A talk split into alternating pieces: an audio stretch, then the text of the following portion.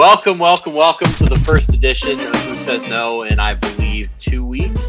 I've been on vacation, but now I'm back, and because this league refuses to honor my personal time, there was naturally a ton of news while I was away.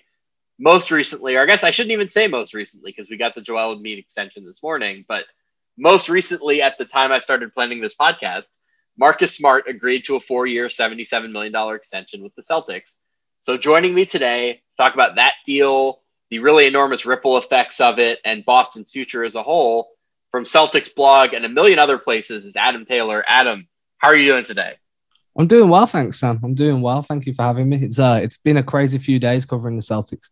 Yeah, I was going to say, it was really, really quiet for a long time. And there was a lot of, antsiness coming out of Boston. A lot of people saying, when are they going to do something? And then boom, Schröder, boom, Smart, just all this flurry right in not even just a few days, but a few days after the normal active period ends. So, you kind of owned the news cycle for a few days there. Stevens has been really smart doing that because he owned it before the trade, before free agency opened. And then, as you say, he waited for it to die down and then struck again to own it again for a few days.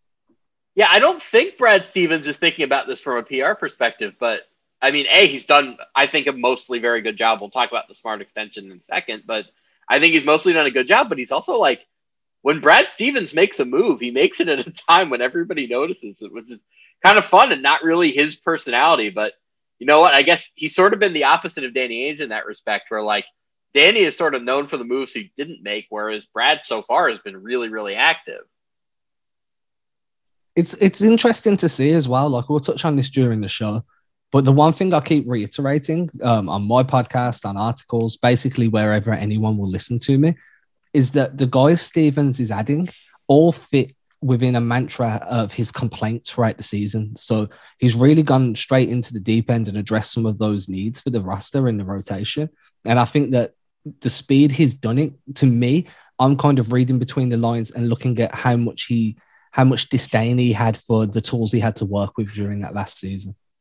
We're going to get to Robert Williams in a little bit, but I'm wondering what sort of extension they're going to offer him. Is it going to be 4 years and $28 total? I was really surprised they didn't somehow end up with Daniel Tice back, but you're right.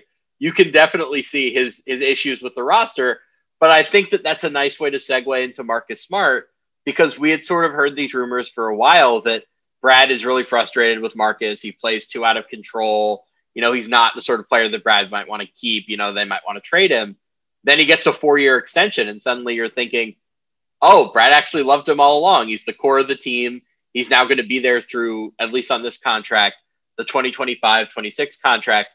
We'll get into how this affects Boston over the long haul in a second, but first I just want to ask you, in terms of value for Marcus Smart as a player, do you think this is fair? Do you think this is high? Do you think this is low? Yeah, in my head, for pretty much the entire offseason, or since the playoffs kind of ended for Boston in that first round, I've had a hard stop at $20 million a year. That's been the kind of the line I drew in the sand for Marcus Smart. I think that value versus impact, you can talk yourself into a deal around 18 to 20 million where that impact is worthy of the value of the contract. So I'm okay with it. I don't feel like it's an overpay. Perhaps it's slightly more monetary value than it is basketball impact, but I do think that's going to be negligible, especially where with Marcus Smart being so impactful as a Celtic and meaning so much to that organization, I feel like he got that extra bit of money just for that, what he means to the franchise and the fan base. Yeah, I agree with that. I think 20 million a year was roughly where I had him at. There is sort of a sentimental value that you can attach to him. But I would also think that if he had made it to free agency, just by virtue of there being multiple bidders, you assume somebody probably would have offered him a little bit more. If somebody had offered him 4 years, 90 million, I don't think that would have been so crazy, right? He's the sort of player that you don't traditionally think of him as somebody who gets paid that much, but there just aren't that many guys like him who can defend at least three positions, if not four at an elite level, and has quietly grown into, if a sort of inconsistent shooter, at least overall a pretty good one. So in terms of raw value, I like this. I think it would be less. I think they're paying him less rather than they would have if he hit the open market. But the elephant in the room here is that all offseason, all we're hearing is the Celtics are saving space for Bradley Beal. The Celtics think they can get Bradley Beal. He's obviously close friends with Jayson Tatum. They're both from the St. Louis area. So I have a couple of numbers for you here. Assuming that Tatum, Brown, and Smart are all on the roster next season, the Celtics can no longer get to max cap space. I have them at around $33.8 million under the projected $119 million cap, and that's if they get rid of everybody. If you throw in the dead money for Al Horford, you get up to around $18 million in space, which is still significant, but that also means, you know, renouncing Robert Williams. That means get rid of all the young guys in the building, et cetera, et cetera. So, like, all of a sudden, creating cap space becomes significantly harder. We had talked about this on Twitter. I know you're on the other side of this. My position had been I would rather not extend Smart or Robert Williams and go into next offseason with the ability to create max space basically just by trading Al Horford. There would have been some other stuff they would have had to have done. Now that becomes a little bit harder. Now, if you want to create max space, you have to trade Marcus Smart on a 4-year deal, which I think is doable. I don't think it's necessarily easy, but you also have to trade Al Horford, which is harder. There are other ways they can get Bradley Beal, and we'll dive into those in a little bit. But I just want to ask you, how do you feel about the Bradley Beal chase at this stage now that Smart has been extended? I mean, for me, I was always of the mindset that Bradley Beal is the dream, but obtaining the dream isn't always the reality. Like, I wrote a piece that got absolutely torn to shreds by the readers for Celtics blog last week. Just saying just that, you know, like, a plan is great. Having a plan is excellent, but seeing it through to fruition doesn't always happen. So while Bradley Beal is the golden goose in this example, it doesn't necessarily mean you're getting there, regardless of things. I think that Washington have done an excellent job of pivoting into like this competitive rebuild, where you don't see many teams do that. When their star starts to become disgruntled, they kind of double down on trying to keep the star happy without actually making the roster moves, whereas Washington have done a fantastic job of making some upgrades. I think that makes it less likely that Beal becomes available. Maybe he wants to give them an extra year and sign that big deal before making any decisions, that big deal with Washington, that is. So I was never sold on Beal being the primary outcome of next offseason, which is why when the rumors of extending Marcus Smart came out, that made a lot of sense to me because of the risk factor in losing Marcus Smart and not guaranteeing yourself Bradley Beal in return. I agree that in general, you can never feel like you're guaranteed a superstar. In fact, like, so many teams want Bradley Beal between Golden State, maybe Denver. I've sort of earmarked Atlanta as a team that could probably get into that if they wanted to. So many teams want him that no team has particularly good odds. But I would say if Beal really was to start looking for other destinations, the friendship with Tatum, the long-term upside of Tatum and Brown, the positional fit, just everything there. I think if they wouldn't have been favorites, they would have been in a pretty good position, but there is no guarantee. What I do want to ask, though, let's say Bradley Beal is not coming, like, hypothetically, and the Smart move, I'm not going to say indicates that he's not, but it makes it a little bit more complicated. If there is no Bradley Beal at the end of this rainbow, what does the long-term plan become? Your guess is as good as mine, man. Part of me feels like a lot of the Celtics' next step, if Bradley's like operating in a vacuum where Bradley Beal is not going to be in a Celtics uniform next year, that next step to me has to be internal development. It needs to be figuring out what Romeo Langford's best position is and how he's best going to help the team. The same with Aaron Nesmith.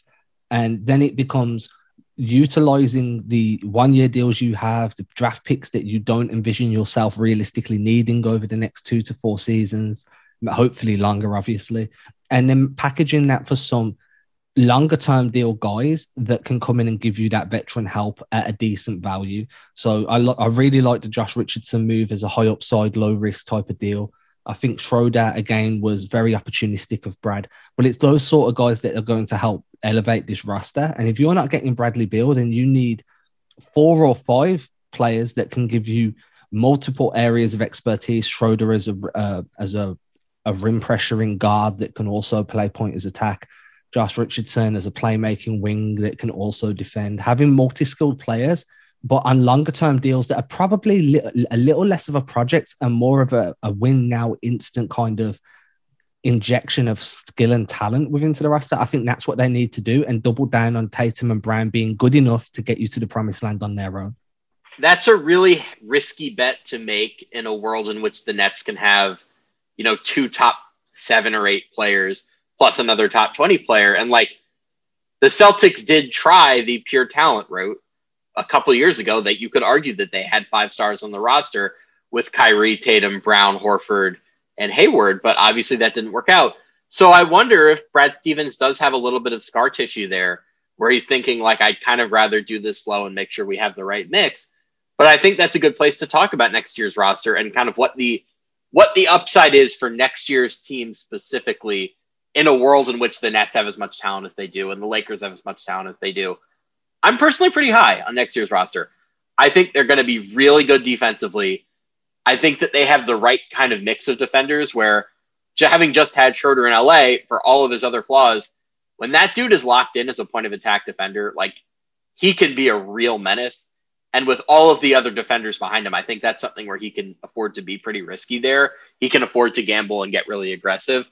I will say the frustrating thing about Schröder more than anything, aside from the locker room stuff, which is its own other sort of set of questions, is he gets a little afraid to shoot sometimes. And I can't imagine that's something that Brad Stevens is going to particularly like. Now, fortunately, the spacing on that Celtics team is going to be so good that he can attack closeout so easily. That's sort of the best part of his game. He's not really a pick and roll guy, but he's really good at attacking in space and getting to the basket that way. So I do think it's a better fit than the Lakers were. I like Josh Richardson as well. I'm guessing he's going to start. My thought is Schröder comes off the bench. Just let's start from there. Of those 3 guards, who do you think is starting and who do you think is coming off the bench? Yeah, so I also want Schröder off the bench. I think he makes the most sense as a 6th man. I like Marcus Smart as the starting guard. I think he's an underrated playmaker. And I hope, my hope is that by having so many high-level scorers and like elite-level offensive guys around you, you don't feel the need to chuck up threes every 5 seconds and heat check. You'll play more within the system and look to actually set guys up rather than find your own numbers. And I think that can be an issue for Smart when he's on like a second unit with less offensive talent. He feels that burden more. So putting him as the starting guard and having Schröder come off the bench, that makes more sense to me. And if you can find a way of getting Peyton Pritchard on the floor with Schröder, just for the extra spacing to allow him to be able to drive off catches, to be able to ask, I know he likes to come off pick and rolls and hit those elbow pull-ups. Giving him the space to do that and putting him in areas where he's going to feel comfortable, that could start to help elevate his shot profile as well, and hopefully his shot selection, which was quite questionable over the last couple of years. Yeah, questionable is putting it kindly. Having covered him with the Lakers, I don't really understand a lot of what he does on offense, but I will say the other danger with Schröder, and I think the reason you want him coming off of the bench, is that we can just say this, he's playing for a contract. He turned down $84 million, and now he's making $6 million. He has $78 million to make up in his next free agency. So I would assume that when he comes into the game, he's going to want to score. And I'm guessing Boston is going to try to cater to that. But I'm also looking at this guard rotation where you have Smart, who's going to presumably play a lot of minutes, especially in the playoffs. Josh Richardson, who I don't think he needs to play 35 minutes, but if he's starting, he's not going to be, you know, a 20-minute guy. Schröder, who's playing for a contract. And then you have Pritchard and Langford. And part of me is a little worried that you're not going to have enough minutes for both of those guys, unless you're playing guys at the 3 more and playing really small, which I think they could do. But realistically, I think there's a chance that one of those guys struggles for minutes.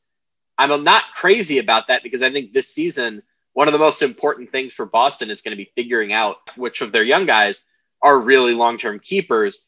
But I also sort of like the element of competition that you have there, right? Like, if Pritchard or Langford, if one of them is a long-term keeper, hopefully they can beat out the other one. That's been my mentality throughout this offseason, is competition should only ever be a good thing, especially when you've got young guys that have apparent high ceilings, forcing them into a position where development isn't just something that you hope, but now it's something that's a necessity if you even expect to see the floor. That's going to show you the competitiveness level of both guys, but it's also going to show you how capable they'll be in developing as an individual, because if they can't win starting minutes on this team that isn't even a contending team, then you wouldn't want them out there in a starting five or off a bench unit trying to contend with other teams that may be chasing an 8th, 6th or whatever seed it would be. So I like the competition level. I think it's going to show us who these guys really are and who wants it more. And I genuinely think if it comes down to Pritchard and Romeo, that Pritchard will win that battle quite easily. I agree. Pritchard was, like, as far as rookie number 26 overall picks go, like, Pritchard was very good last year. Like, I think there is real reason to believe that if nothing else, we kind of have to go through this cycle every time that, like, there's a white backup point guard on a high profile team where, like, we did this with Alex Caruso. We did it with TJ McConnell to a lesser extent, where it's like, well, first we have to go through the memes, and then we have to go through the backlash of the memes. And now we have to land somewhere in between. And somewhere in between for Pritchard is, like, I think he can be a good backup guard. I don't necessarily know that he has starter upside, maybe low end starter, but, like, he's a good NBA player. And right now we don't really know what Romeo Langford is because he's played so little, right? Like, there've been these little flashes, but I don't know that, like, I have a coherent vision on what Romeo Langford can be in the NBA. So just of the 5 young guys that are under contract for 2022-23, I think we'd agree Aaron Nesmith is probably the most important of the 5. Then you have Pritchard and Langford kind of in their own group fighting amongst themselves. After that is Grant Williams. And then Carson Edwards is just, he's gone somewhere. Like, I think we can safely say he's not a long-term part of the team's future. So Nesmith, we would guess, barring a Beal trade or barring something extreme, is probably still going to be there. Langford versus Pritchard is, I think, like, the real battle to determine who is going to be a core part of the Celtics and who is not. I agree with you. I think Pritchard probably wins out there. But you've seen Langford more than I have, and in the NBA, that hasn't been much. What do you think he is? Like, what do you think the fully actualized version of Romeo Langford is if he can stay healthy and he can win minutes? I mean, the first thing to point out is this guy plays with the most nonchalant attitude I've ever seen from a basketball player. That's not great on a Marcus Smart team either. Like, that's a really noticeable contrast. He just plays with a very self-assuredness that can be mistaken for, like, a lack of effort. And obviously, I'm not in a position where I've spoke to him to be able to say anything to the contrary or to back that up, but it's just an observation that's quite apparent when watching him play. But I would say for me, I envision him more mainly as a ball handler, somebody that you can put in a pick and roll and ask him to use his athleticism in a similar way to Schröder. I think he's more athletic than Schröder, to be able to get downhill and pressure the rim. I think that three-point shot's going to be immense for him if he continues to develop that. But in his essence, he is a slasher. And whether that come from the wing or come from the guard, you need to find the guard position. You need to find a way to get him in rhythm, downhill, with the basket and maybe one or two guys around him. And then just hope his athleticism carries him out long enough that the rest of his skill set starts to round out. As a ceiling, I think genuinely, and I've said this quite consistently, I do believe he has the highest ceiling out of all 5 young guys on the Celtics roster, but he also has the lowest floor. And I think that risk within itself, when compared with Pritchard, where he's at now is quite comfortably his floor. And you're really curious to see how much more he can improve with the physical limitations he's got. I think that Pritchard's just that safer bet for a team that's looking to contend and already has another wing prospect that's shown more in Aaron Nesmith. Yeah, I think Boston has made it very clear in the way that they've built this roster that they really do prioritize having a ball-handling point guard, like not just having a nominal Patrick Beverley, George Hill sort of guy next to Tatum and Brown, but like having a legitimate point guard. And that was one of the problems last year, was that Kemba was hurt and Kemba wasn't himself, and the offense didn't really adjust, right? Like I think we've sort of seen this organically now, that Tatum and Brown, for all their gifts, like, they're not LeBron-style wings. They're closer to Paul George, Kawhi wings, where they're better suited to play with, like, a high-usage point guard. I don't know that Langford can be that guy, but on the hopes that he can be, like, a pretty high-usage perimeter guy, I think you have to find minutes for him somewhere just to get an answer. Because right now, we know so little about him that getting him in there is important. And, like, frankly, there is a part of me that thinks, even if Pritchard deserves to win those minutes, I might make sure that I give some of them to Langford, just because seeing what he is more important, right? Like, if you don't play Peyton Pritchard for 2 months, I don't know that that's the worst thing, because he's going to come back in when you need him to and be ready to play, versus Langford, like, just we need to see him. Like, we need to see what he looks like with reps. But the young guys are the longer term issue here. I think the starting five here with, we presume, Richardson, Smart, Tatum, Brown, and Horford, I think that's quietly like a really awesome lineup. I don't know where I'm sliding them in the East, but like if you assumed even decent bench production, like I think they're probably the likeliest team to break into the top five of the East. You know, I think we've generally sort of assumed Nets, Bucks, Hawks, Sixers, Heat in some order as the top five. I think the Celtics are probably the likeliest team to break into that group. Where do you see their ceiling for this year? I don't think either of us would say they're a championship team, but like, could they be a top four seed? I think that's possible. I think they're just as likely to finish seventh as they are to finish fourth. I love their starting lineup. I love the depth. I love the rotation and all of the possibilities that you can do with mix and matching your guards with wings. I do want to wait and see how well this all meshes together, because obviously basketball isn't played on paper as much as I love that book.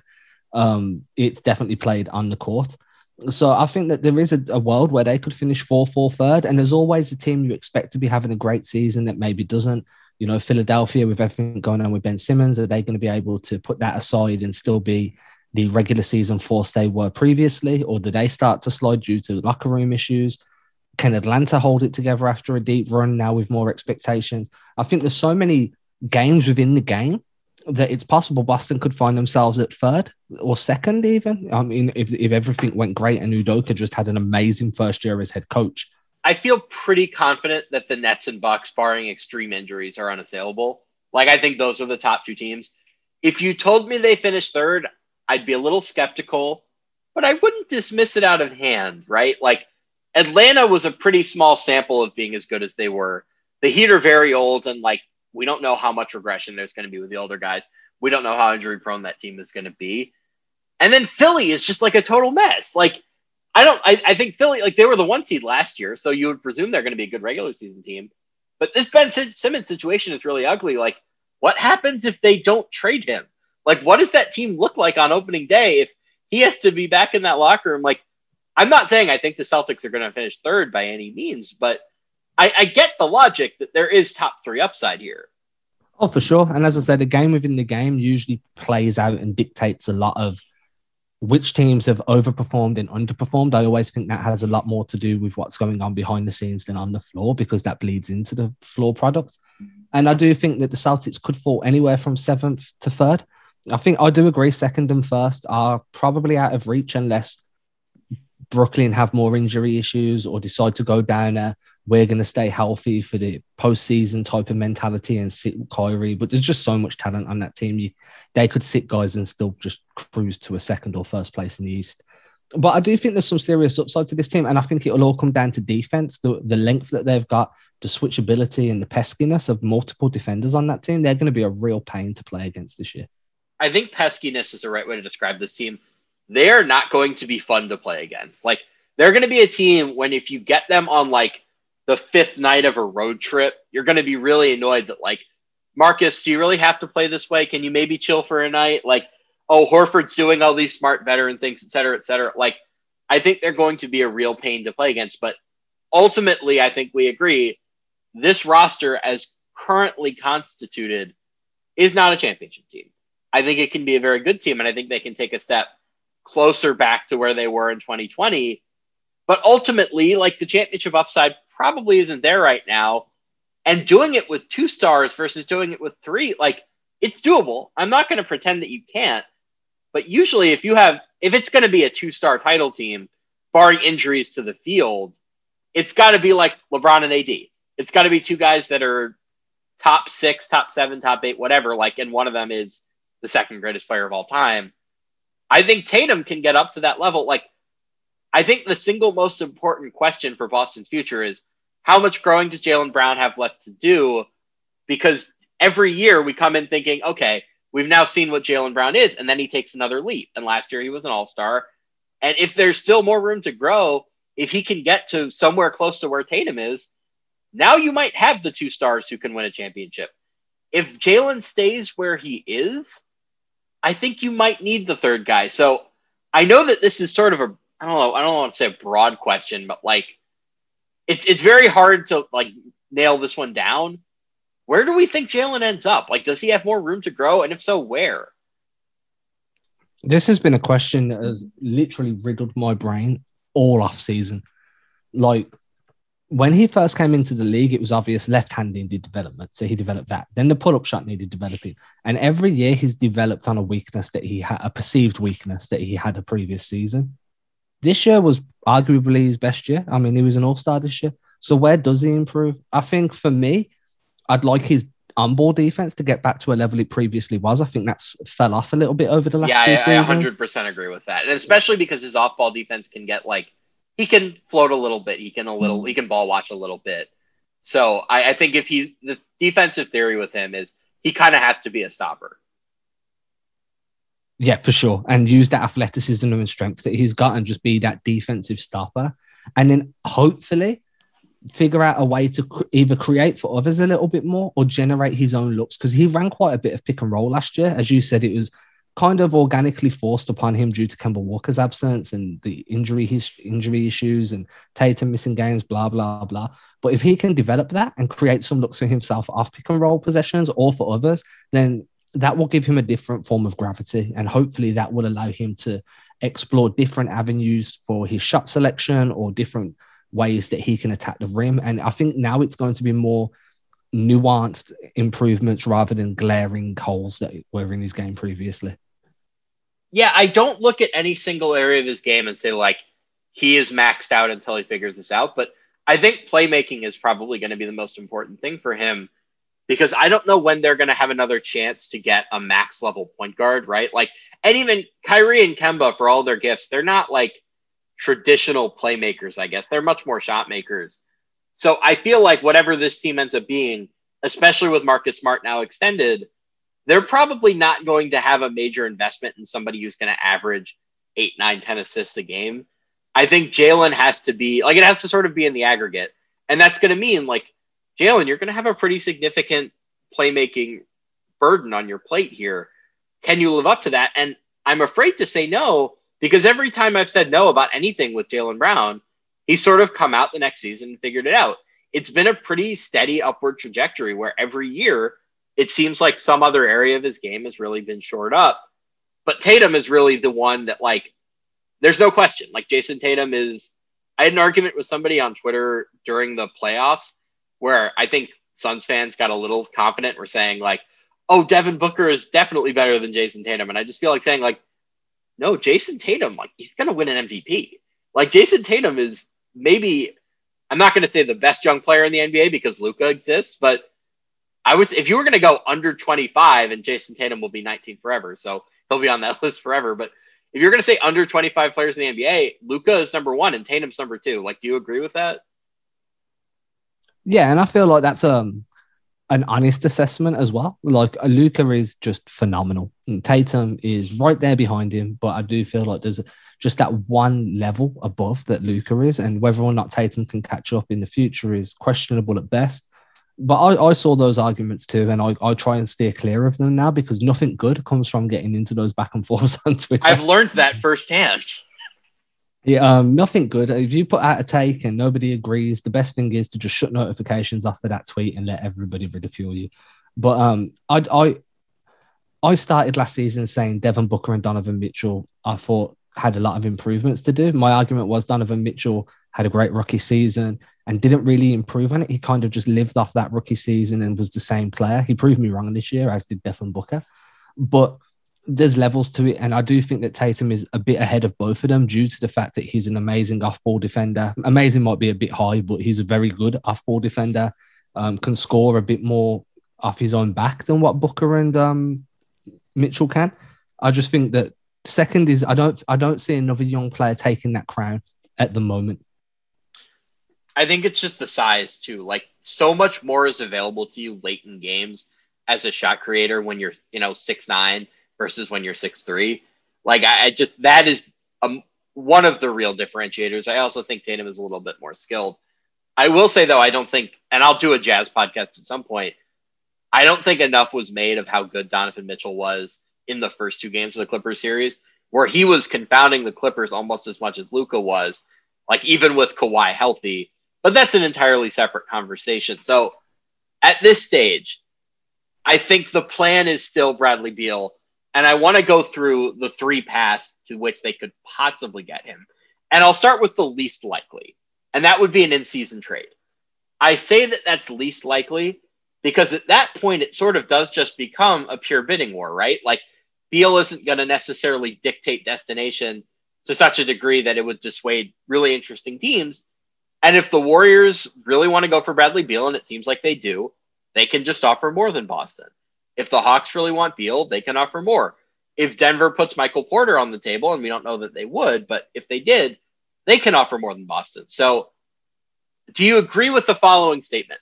If Boston wants Bradley Beal, their best chance is him finishing the season with the Wizards.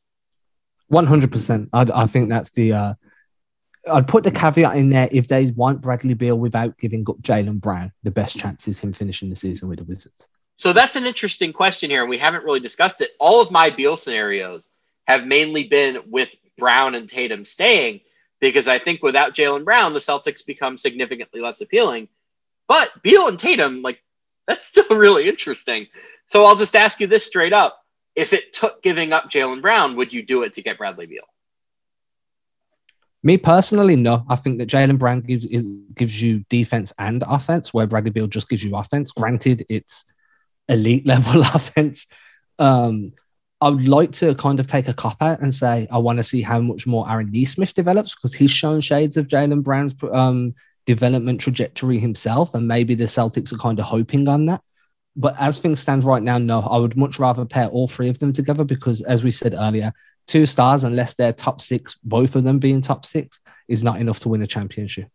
I agree with that. And I would just point out that, like, I think that the basketball discourse has been slow to catch up to this, but, like, Jaylen Brown is not that far behind Bradley Beal. It's just like an overall value player. And I think with the defense, you could honestly argue, I don't think I would have Beal ahead, but I think you could pretty credibly argue that Brown brings more to a basketball team than Beal does.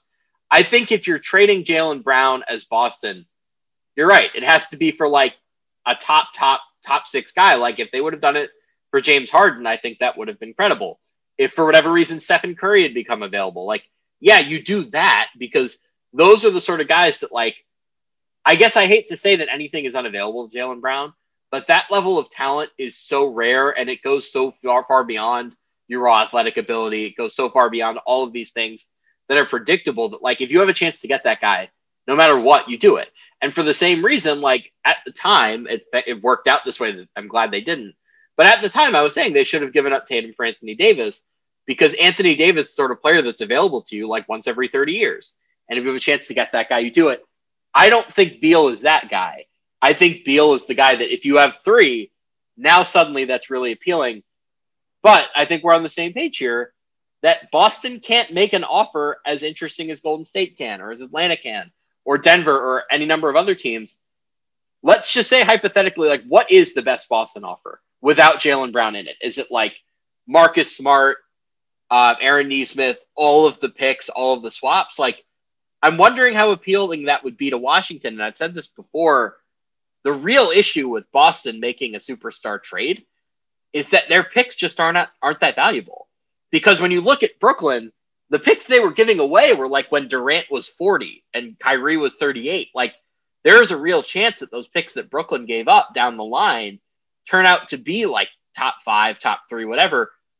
When Boston's picks expire, like when you get to 27, 28, Jaylen Brown and Jayson Tatum are still in their early 30s. Like, those are still going to be pretty low picks. So I think we're on the same page. Like, do you think there is a credible in-season offer they can make? Honestly, no. And I know people will be looking at Marcus Smart saying, oh, well, he signed the extension, but then you have that poison pill clause in the deal this year. So I think that makes things a little bit more difficult as well. I don't think there's a deal that they can make in season that would win a bidding war, basically. And as you say, Beal wouldn't be in a position to really dictate where he goes. He'd have some control by saying, I won't re-sign, and looking at things from will teams be willing to take that shot on him and then try and convince him that he could stay and win a championship there. But as things stand now, I think Boston, if it becomes a bidding war in season, Boston are going to have to bow out. Yeah, I think if nothing else, if this does become a bidding war, even if Beal says Boston's where I want to be, that's where you should trade me, I won't re-sign with anybody else, I don't think Golden State blinks. I think Golden State still says, fine, here's Wiggins, here's Kuminga, here's Wiseman, here's Moody. Like, take our package. We have more to offer. And we dare you to leave, Bradley Beal, because Boston won't have cap space. They can't sign you outright. So that's a nice little way to dovetail into the cap space route, which would have been easier without the Marcus Smart extension, right? Like, if they hadn't re-signed Marcus Smart, they had a very easy path to max cap space. It essentially would have been, if you would have been able to trade off Al Horford, and we'll get into possible destinations, you could have kept all of the young guys and gotten to like $37 million in space. At that point, it's just like, trade Grant Williams, trade Carson Edwards, boom, we're at the max. We're set. We have Tatum, Brown, Nesmith, Pritchard, and that way we have, and Langford too, and we still have max cap space. With Marcus Smart, it obviously becomes significantly harder. If you wanted to go the cap space route, you would have to trade Horford and you would have to trade Smart. That becomes pretty difficult because there just aren't that many cap space teams out there next year, right? Right now, the cap space teams, before we factor in extensions, which are going to knock some of these teams out, are Memphis, Orlando, Charlotte, Detroit, San Antonio, New Orleans. And some of those teams, like New Orleans, for example, I'm sure they would love Marcus Smart. They can't afford to take him into space right now. So finding takers for Horford and Smart is going to be difficult. And I want to key in on Smart here. Like, do you think Boston has to give up a pick to get somebody to take that contract? It's a fair contract, but there's also a leverage situation here where, like, Golden State had to give up a first to get off Andre Iguodala. This is not unprecedented, especially when you're talking about a 4-year deal. So how comfortable would you be if it came to trading Marcus Smart, that you could find a suitor without taking back any salary? And if so, how much would that cost in picks? I mean, the first thing is I wouldn't like to see that happen because of the optics of things. Like, you sign a guy to an extension and then you trade him before he even starts the extension. Like, that's not going to look good from a Celtics perspective. If they were to do it for the Bradley Beal, I think they'd have to sweeten the pot a little bit, not because Marcus Smart's a bad player, but as you say, it's because it's a large amount of money to be absorbing into cap space. You're effectively doing the Celtics a favor because you know what they're trading Smart away for at that point. So picks, maybe two, might even need to be two picks to get a team to take it. And I still think it's unlikely at that point. Not only are you doing that, you'd have to send back a second rounder to make the trade work. So then you're giving Boston an enormous TPE, which gives them even more flexibility to build around Bill once Bill comes in. I'll stop you right there. There is one caveat here. If you use cap space, you do have to renounce your trade exception. So, do you? Okay, yes. So. What about Smart's trade kicker on his extension? Would that factor in? Yes, that would make things a little bit more complicated too. I think the Celtics would pay it, but that still does become more complicated. Yeah, I just don't see it happening. I think there's just too many moving parts and too many difficult conversations. And with no TPE either, I wouldn't want it to happen, because if you didn't know this, Boston was the team that collects all the TPEs. So I think there are some teams that might be interested. Like, I think Detroit would love to have Marcus Smart as sort of a culture setter on their young team. I think if New Orleans could trade a little bit of salary elsewhere, like say they get off of Jackson Hayes or something, then they could get pretty close, and then maybe the Pelicans might want Marcus Smart. I pegged the Grizzlies as an interesting Marcus Smart team. Like, I think getting off of Smart, it's doable, and I think it's doable without much pain. The issue is I have no idea what they would have to do with Horford. And that's where this gets really complicated, because there are so few teams with enough cap space to absorb him that there is a good chance that if Boston wanted to go the cap space route, they would have to waive him and eat that $14.5 million in dead money, which, I mean, that's significant, right? That makes it much harder to create meaningful space. So you're right. I think this is unlikely. There are paths to doing it, but I don't think that it's easy. And I would say that the likeliest outcome now is if they are going to get Bradley Beal, it would be through a sign and trade. Now, the advantage of this, we saw this a lot this offseason, is that it means you can operate above the salary cap, you can keep trade exceptions, you can use the full mid-level, you can keep some of your own guys, right? Like, I mean, maybe you keep Smart if he's not in the sign-and-trade, or maybe you re-sign Robert Williams, or, you know, there are all sorts of other options open up. The issue here is twofold. Number one, you have to convince Washington to cooperate. And that's always dicey, especially with a team like Washington, that is held so firm on their plan that, like, we are keeping Beal. That's it. That's the end of the discussion. We're not going into a rebuild. We don't tank, yada, yada, yada. And the other part of this is we did see more teams this offseason operate above the cap. I believe the Knicks were the only team to actually – the Knicks and the Spurs were the only teams to actually use cap space. I think otherwise it was mostly trade. It was sign and trades. But The key to that is that Miami had the ability to actually create cap space. And the other teams did as well, but I'm going to use Miami as my example here.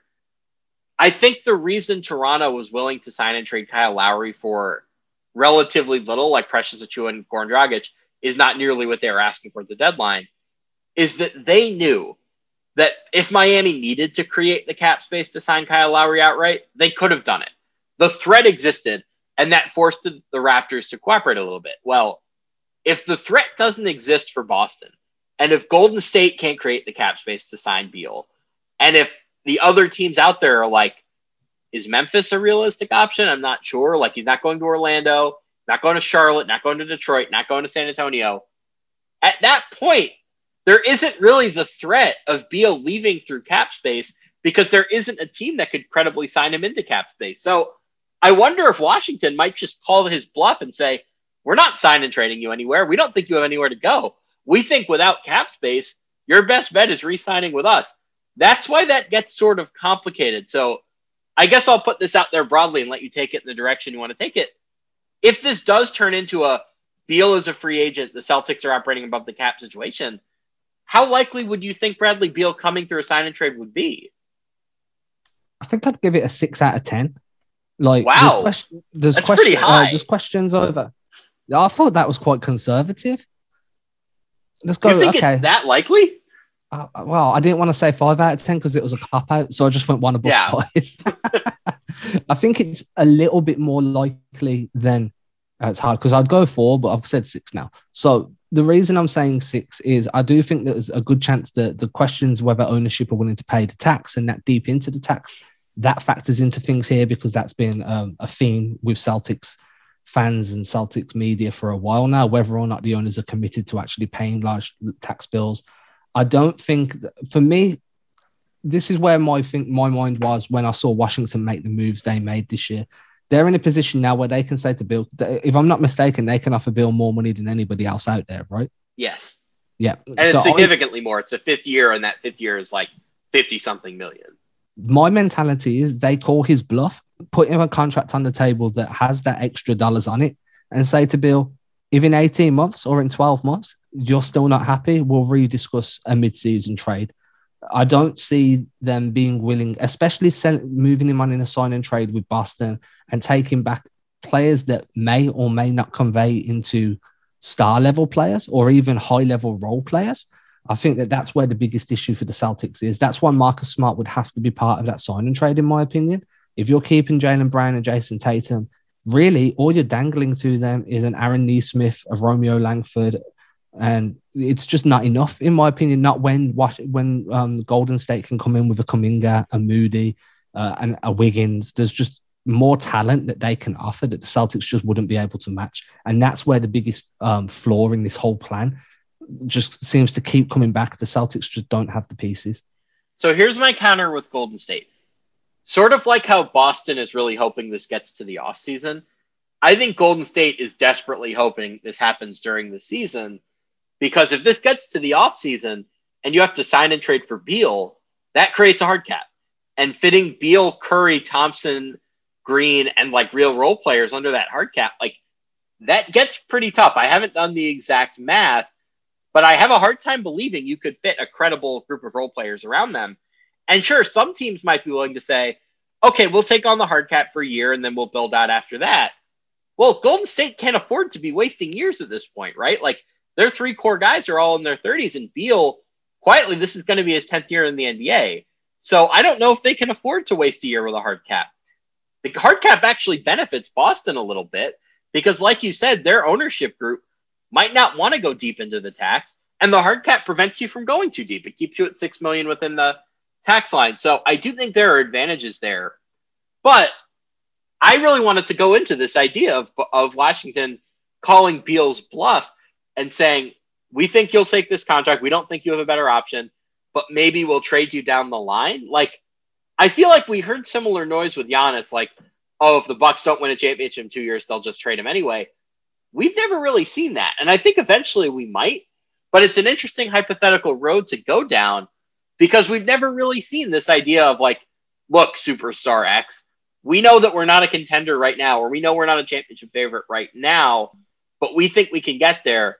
And we will promise you that if we don't, we'll trade you, because like you have no guarantees at that point, right? Like if you have 3 years left on your deal, and we're seeing this with Damian Lillard in Portland, like they don't have to trade you. They don't have to rush because you have such a long contract left in front of you. So I guess I'm just wondering, like, let's say you're Bradley Beal and you're talking about Washington with this sort of arrangement. Would you trust the Wizards to follow through on a trade?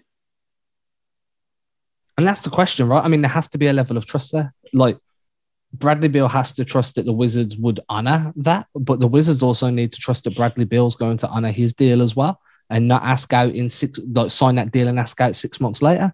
I wouldn't trust either side, to be honest. I think I trust Beal a little bit more. But I would, like, if you're a team's franchise player, their star draw, and you're asking out, but you've just signed a deal and they've got 4 more years of control over you. Like you say, there's no need to rush that. There's no need to feel pressure into moving them. So you can never have full trust when you're signing away the next 3, 4, or 5 years.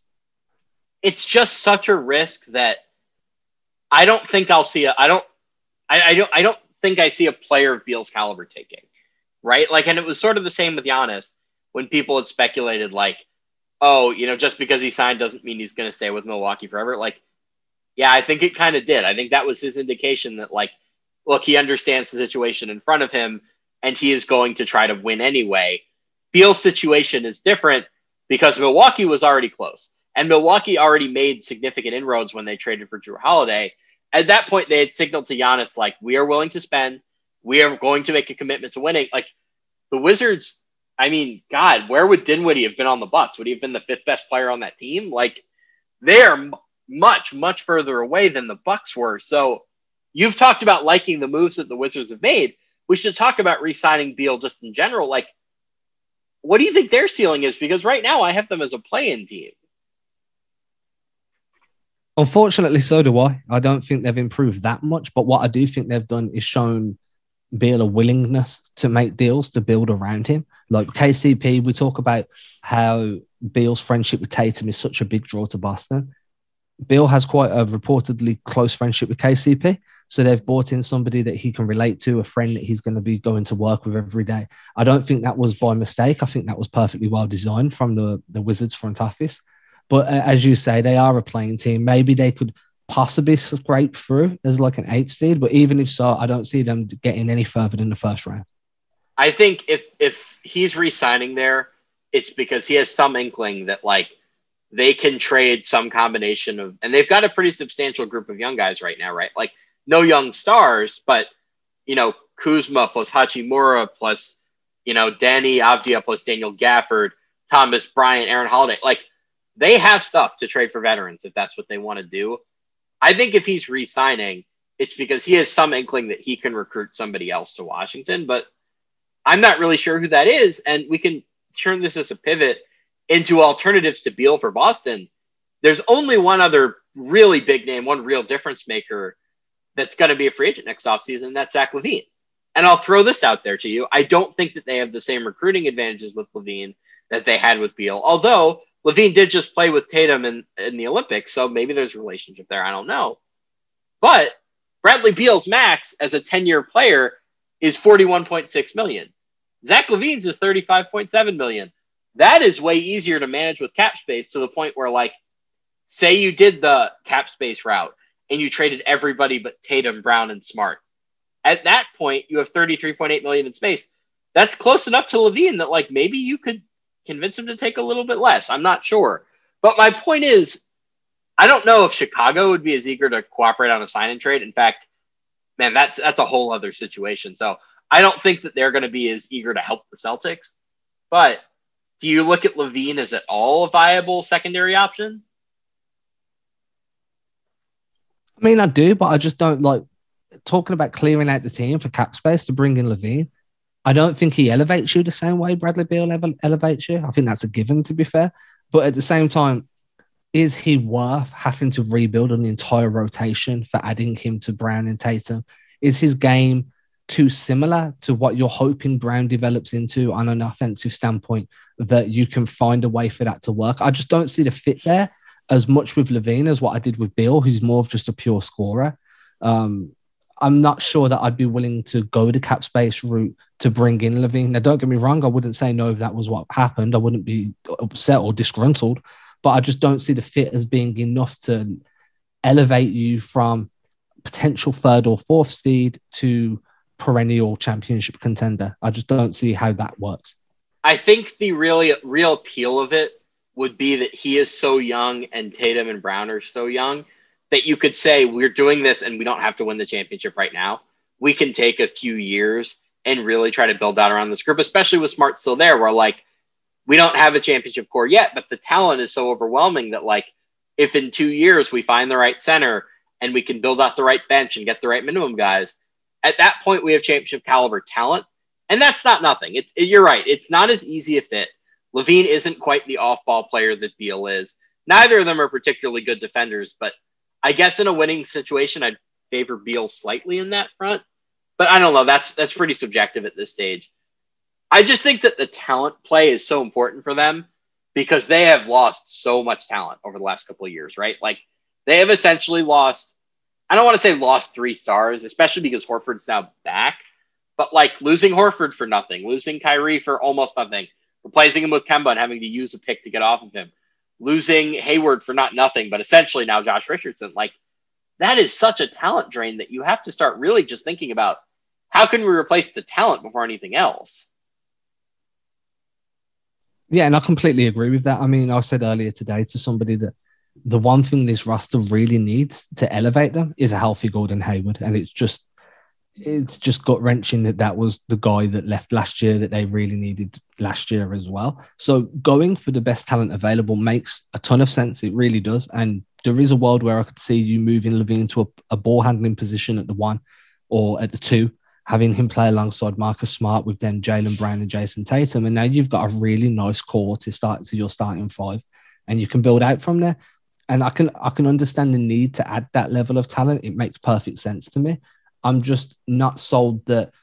Can you keep Jaylen Brown and Jayson Tatum happy throughout this rebuild? The clock on both of their extensions is already ticking. I always worry about the player side of things and how they envision what the front office is doing. And once their contract winds down and, they've brought in Zach LaVine, but the bench has gone back to being poor and you have to wait another year and another year. Can you really sell them on an extra extension? And that would be where my biggest apprehension would come from in doing this, shedding everybody to bring in the best talent available and hoping that clicks in a year or two. That's interesting because I think in this era in NBA history, so much of player movement is dictated by what the players want, where like we saw this with the Lakers. It seemed like they were going to get Buddy Hield. They end up getting Russell Westbrook. And there's all this reporting coming out afterward that that's what LeBron and Anthony Davis wanted. I wonder if Jaylen Brown and Jayson Tatum would be actively pushing for, if not Beal, maybe they do want Zach LaVine, or maybe they stay out of it. I think that's a big part of this. But the other part of it is, if you're not getting Beal and you're not getting LaVine, things suddenly get pretty dicey on the free agent market, right? Like at that point, maybe TJ Warren, maybe Robert Covington, maybe you try to make space for a big offer sheet for Jaren Jackson or DeAndre Ayton that would get matched. Sign and trade Colin Sexton. Like, there aren't that many really appealing options out there for you. So I do feel like if it's not Beal and it's not LaVine, your best bet is probably just trying to run it back, right? Like, maybe you re-sign Richardson, you keep Horford, and he's a big expiring that maybe you use in a trade somewhere else. You re-sign Robert Williams. That's something else I want to talk about. I have no idea what Robert Williams' value in an extension is. Like, do you have any clue? Like, what's your number for him? Oh, man, it's so hard to judge. One thing before we get onto that, a sign and trade for Colin Sexton, in my opinion, wouldn't be the worst thing in the world for that team if they're looking for a point guard.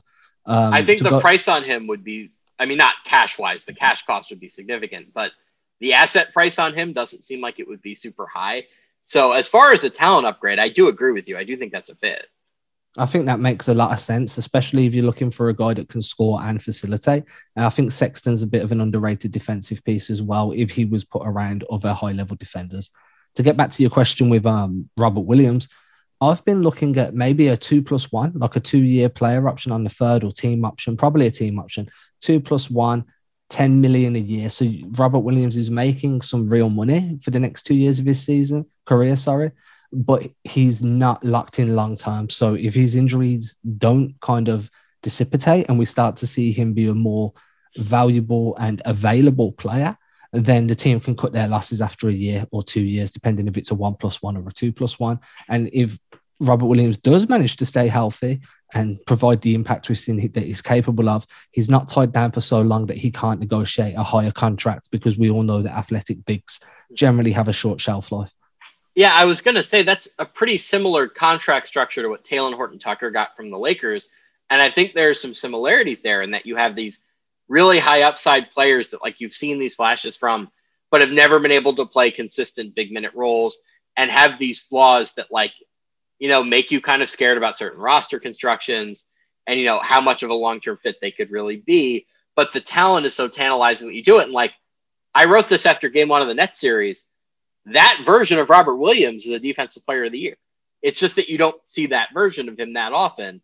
So it's really hard to peg, like, do you want to commit $10 million a year to somebody that, like, frankly, we can just say this, Brad Stevens gave every indication that he just didn't like with the way that he ran his rotation, right? Like, there are all these jokes at the deadline that the real reason Danny Ainge traded Daniel Tice was that he just needed to open up minutes for Williams because there was no way that Brad was going to play him otherwise. So I think it's now interesting that Brad is the one in the GM seat, and he asked to decide, how much am I willing to pay Williams? Well, I wasn't willing to play him, so probably not that much, right? Like, do you agree with that? That I don't think Stevens is the executive that wants to pay Williams that much. Yeah, no, I mean, I can agree with that. Williams is a super frustrating guy. He's a very pogo stick defender. Most young athletic bigs are, you know, they bite on every pump fake. They rely on athleticism to make up, like, patch over their mistakes. And that must drive coaches crazy, because the mistakes are what annoy coaches the most. So I can see why Brad Stevens would be hesitant. Also, you've got the lingering issues. Apparently there's knee issues that could probably carry through all of Rob Williams' career. It would limit him to around about 25 minutes a game. I've seen multiple reports on that permanently. So that automatically drops his value even more. And you just have to ask yourself, is the impact when he's healthy worth the struggles when he's not? So, like, you're weighing up the pros and cons, and I think that maybe 7 to 9 million range on a player, a 1+1 or a 2+1, I think that works for all parties, because all you need is Robert Williams to be healthy for an entire playoffs, and you're going to have immense impact off the bench.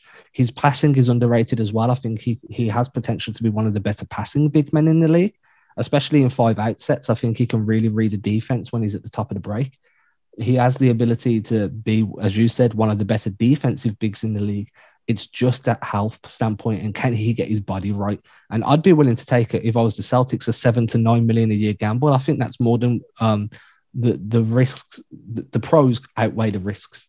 You know, that's a combination of skills that we just don't see that often, right? Like, how often do you see the lob threat big man that's also, like, a really good short roll passer? I think if you get that right, that's so hard to game plan against. Like, what do you do defensively against that? I don't have a good answer, but you're right. I think that's a fair price range where it's like low-end starter, high-end reserve. It's a gamble, but the talent is so high that we take the chance. I'm thinking more about this Colin Sexton thing the more that we talk about it. I kind of like that. I like that a lot. I don't think he's as much of a playmaking fit with Brown and Tatum, but I've been very adamant on the show that I just think his upside as a scorer is so high. And defensively, you know, long wingspan, he competes. He's just been in kind of a bad ecosystem. The other thing quietly about Cleveland is, like, we suspect that they're going to be high in the lottery again next year, right? Yeah, I mean, you'd hope so. Well, you'd envision so would be the better way of saying that, yeah. So they have their bigs in Mobley and Jared Allen, who just gave $100 million to. Isaac Okoro, they're probably hoping is going to be a wing of the future for them. I love Okoro. I love the idea of Okoro. I didn't see enough last year to get too enthused, but I'll put it this way. I don't think that they're going to be ready to make any decisions about Okoro after next year. But, like, with Darius Garland also, who I think is probably their preference as a long-term guard, like, already in place, suddenly it's like you're going to give Colin Sexton $100+ million with all these other guys that you like. I don't know. Like, I think I think there's enough smoke there that they would be willing to move off of him, especially with another high lottery pick coming in, that, like, suddenly they're going to have a lot of expenses to deal with. So I think Sexton is going to be pretty attainable. So I think you could do something next year where it's like, we sign and trade, or we trade Smart for Sexton. And Cleveland's logic is like, oh, we got more of a veteran. We're going to try to win now. And by the way, if Kobe Altman is still in his job by then, I would presume his seat is going to be pretty hot. So getting some veterans makes sense for him. Getting picks might make sense if it's a replacement with a longer runway. So I'm starting to talk myself into this. I really like this Colin Sexton idea. It's one I've toyed with. I know there was rumors earlier in the summer about it. I remember reading some in Heavy.com. I spoke to Evan Damerow from Fear the Sword and Locked on Cavs. He's a great guy. And I've kind of watched a bit of film of Sexton, and what I've taught myself into, as you said, his playmaking ability isn't where you'd want it to be for a point guard for Boston, but scoring gravity helps kind of alleviate that playmaking to a certain extent due to the passing lanes it creates when defenses have to collapse on you or shoot gaps on you.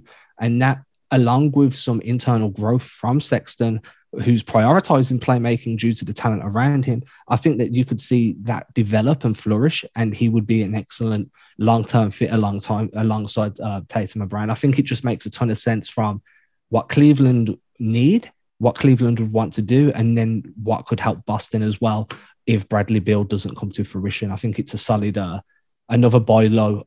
Well, it'd be like a buy high, but high reward type thing. It's also sort of fitting because Colin Sexton was originally drafted with a pick that Boston sent to Cleveland for Kyrie Irving. So I think that would be a nice way to like sort of say we have overcome all of the damage that the Kyrie trade did by bringing back the player that we sent out to get him. And then they can re-sign Isaiah for the minimum too. Are Celtics fans ever going to get over that? Are we ever going to have a day where Celtics fans aren't screaming, sign Isaiah for the minimum? I don't know. I get frustrated more than anybody with that. I think that'll be happening when Isaiah Thomas is 75 years old. Give Isaiah the minimum. He's the only. I went through this on Lakers Twitter too, where they're just like, "Oh yeah, he's another bucket. Bring him in." And I'm just thinking, like, guys, they have LeBron, Westbrook, Monk, Carmelo, like they have enough guys who can create their own shot. Chill. Isaiah really captures the imagination of fans in a way that, like, I got it when he scored 30 points a game, but like. Now that he's not that good on offense with all of the defensive issues he brings, like if you're signing him, he'd better be your 15th man. But I think Isaiah Thomas talk is the right place to conclude this. But Adam, you write in so many places and you do so many different things that I was a little afraid of introducing you because I was afraid I was going to forget stuff. So I'm just going to give you the floor. Like, where can people find your work? It's fluctuating all the time. I've just moved into a full-time freelance capacity. So sure. Who likes watching, but at the moment I'm at CelticsBlog.com. That's probably the place I'm proudest to be at due to the amount of talent there, the amount of work that they put out, and just how amazing that team is. So you can find me over at CelticsBlog.com. You can find me hosting their podcast as well as the Celtics Pod.